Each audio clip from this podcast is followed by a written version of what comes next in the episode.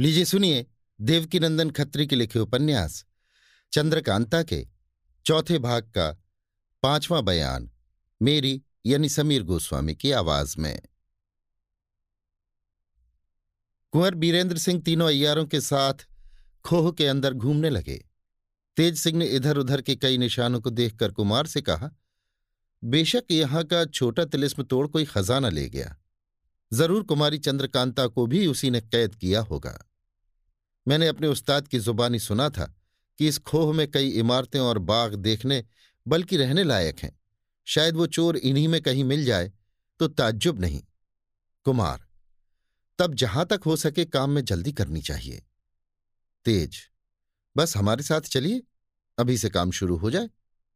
ये कह तेज सिंह कुंवर बीरेंद्र सिंह को उस पहाड़ी के नीचे ले गए, जहाँ से पानी का चश्मा शुरू होता था। उस चश्मे में उतर चालीस हाथ नापकर कुछ ज़मीन खोदी। कुमार से तेज सिंह ने कहा था कि इस छोटे से तिलिस्म के तोड़ने और खजाना पाने की तरकीब किसी धातु के पत्र पर खुदी हुई, यहीं ज़मीन में गड़ी है। मगर इस वक्त यहाँ खोदने से उसका कुछ पता न लगा। हाँ एक चिट्ठी उसमें से ज़रूर मिली जिसको कुमार ने निकालकर पढ़ा। ये लिखा था, अब क्या खोदते हो? मतलब कि कोई चीज़ नहीं है। जो था सो निकल गया। तिलिस्म टूट गया। अब हाथ मल के पछताओ। तेज सिंह, कुमार की तरफ़ देखकर। देखिए, ये पूरा सबूत तिलिस्म टूटने का मिल गया। कुमार, जब तिलिस्म टूट ही चुका है तो उसके हर दरवाजे भी खुले होंगे? हाँ, ज़रूर खुले होंगे। ये कहकर तेज सिंह पहाड़ियों पर चढ़ाते, घुमाते, फिराते कुमार को एक गुफा के पास ले गए, जिसमें सिर्फ़ एक आदमी के जाने लायक राह थी। तेज सिंह के कहने से एक एक कर चारों आदमी उस गुफा में घुसे। भीतर कुछ दूर जाकर खुली सी जगह मिली। यहाँ तक कि चारों आदमी खड़े होकर चलने लगे, मगर टटोलते हुए, क्योंकि बिल्कुल अंधेरा था, हाथ तक नहीं दिखाई देता था। चलते चलते कुंवर बीरेंद्र सिंह का हाथ एक बंद दरवाजे पर लगा, जो धक्का देने से खुल गया और भीतर बखूबी रोशनी मालूम होने लगी। चारों आदमी अंदर गए। छोटा सा बाग देखा जो चारों तरफ़ से साफ़ था। कहीं तिनके तक का नाम निशान नहीं। मालूम होता था अभी कोई झाड़ू देकर गया है। इस बाग में कोई इमारत न थी, सिर्फ़ एक फव्वारा बीच में था। मगर ये नहीं मालूम होता था कि इसका हौज कहाँ है। बाग में घूमने और इधर उधर देखने से मालूम हुआ कि ये लोग पहाड़ी के ऊपर चले गए हैं। जब फव्वारे के पास पहुँचे तो एक बात ताज्जुब की दिखाई पड़ी। उस जगह ज़मीन पर जनाने हाथों का एक जोड़ा कंगन नज़र पड़ा। जिसे देखते ही कुमार ने पहचान लिया कि कुमारी चंद्रकांता के हाथों का है। झट उठा लिया। आँखों से आँसू की बूंदें टपकने लगी। तेज सिंह से पूछा, ये कंगन यहाँ क्यों कर पहुँचा? इसके बारे में क्या ख्याल किया जाए? तेज सिंह कुछ जवाब दिया ही चाहते थे कि उनकी निगाह एक कागज़ पर जा पड़ी, जो उस जगह, उसी चिट्ठी की तरह मुड़ा पड़ा हुआ था। जल्दी से उठा लिया और खोलकर पढ़ा। ये लिखा था। बड़ी ही होशियारी से जाना अय्यार लोग पीछा करेंगे। ऐसा ना हो कि पता लग जाए। नहीं तो तुम्हारा और कुमार दोनों ही का बड़ा भारी नुकसान होगा। अगर मौका मिला तो कल आऊँगी। वही। इस पुर्जे को पढ़कर तेज सिंह किसी सोच में पड़ गए। देर तक चुपचाप खड़े न जाने क्या क्या विचार करते रहे। आखिर कुमार से न रहा गया। पूछा, क्यों क्या सोच रहे हो? इस चिट्ठी में क्या लिखा है? तेज सिंह ने वो चिट्ठी कुमार के हाथ में दे दी। वे भी पढ़कर हैरान हो गए। बोले, इसमें जो कुछ लिखा है, उस पर गौर करने से तो मालूम होता है कि हमारे और वन कन्या के मामले में ही कुछ है। मगर किसने लिखा, ये पता नहीं लगता। तेज सिंह, आपका कहना ठीक है, पर मैं एक और बात सोच रहा हूँ, जो इससे भी ताज्जुब की है। कुमार, वो क्या? तेज सिंह, इन हरफों को मैं कुछ कुछ पहचानता हूँ। मगर साफ़ समझ में नहीं आता क्योंकि लिखने वाले ने अपना हर्फ छिपाने के लिए कुछ बिगाड़ कर लिखा है। कुमार, खैर इस चिट्ठी को रख छोड़ो, कभी न कभी कुछ पता लग ही जाएगा। अब आगे का काम करो। फिर ये लोग घूमने लगे।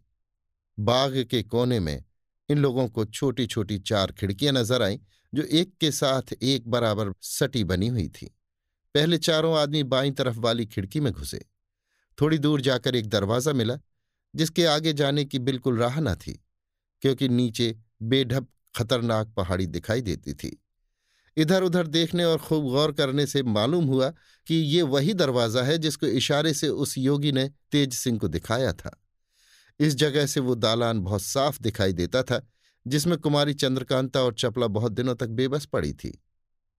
ये लोग वापस होकर फिर उसी बाग में चले आए और उसके बगल वाली दूसरी खिड़की में घुसे जो बहुत अंधेरी थी।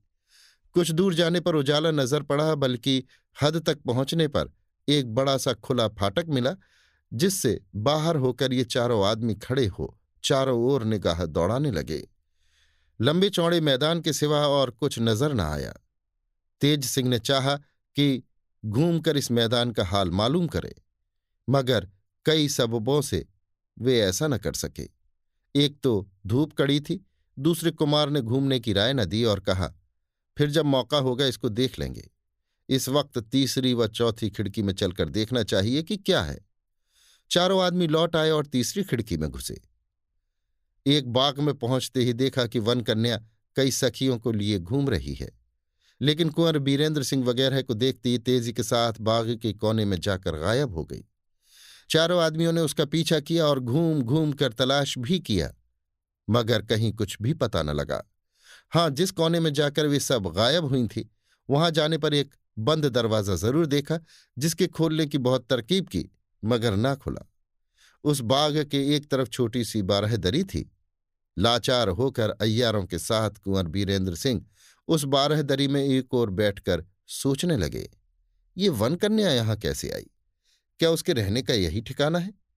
फिर हम लोगों को देखकर भाग क्यों गई? क्या अभी हमसे मिलना उसे मंजूर नहीं? इन सब बातों को सोचते सोचते शाम हो गई, मगर किसी की अक्ल ने कुछ काम न किया। इस बाग में मेवों के दरख्त बहुत थे और एक छोटा सा चश्मा भी था। चारों आदमियों ने मेवों से अपना पेट भरा और चश्मे का पानी पीकर उसी बारहदरी में ज़मीन पर ही लेट गए। ये राय ठहरी कि रात को इसी बारहदरी में गुजारा करेंगे। सवेरे जो कुछ होगा देखा जाएगा। देवी सिंह ने अपने बटुए में से सामान निकालकर चिराग जलाया। इसके बाद बैठकर आपस में बातें करने लगे। कुमार, चंद्रकांता की मोहब्बत में हमारी दुर्गति हो गई। तिस पर भी अब तक कोई उम्मीद नहीं मालूम पड़ती। तेज सिंह, कुमारी सही सलामत है और आपको मिलेंगी, इसमें कोई शक नहीं। जितनी मेहनत से जो चीज़ मिलती है, उसके साथ उतनी ही खुशी से ज़िंदगी बीतती है। कुमार, तुमने चपला के लिए कौन सी तकलीफ़ उठाई?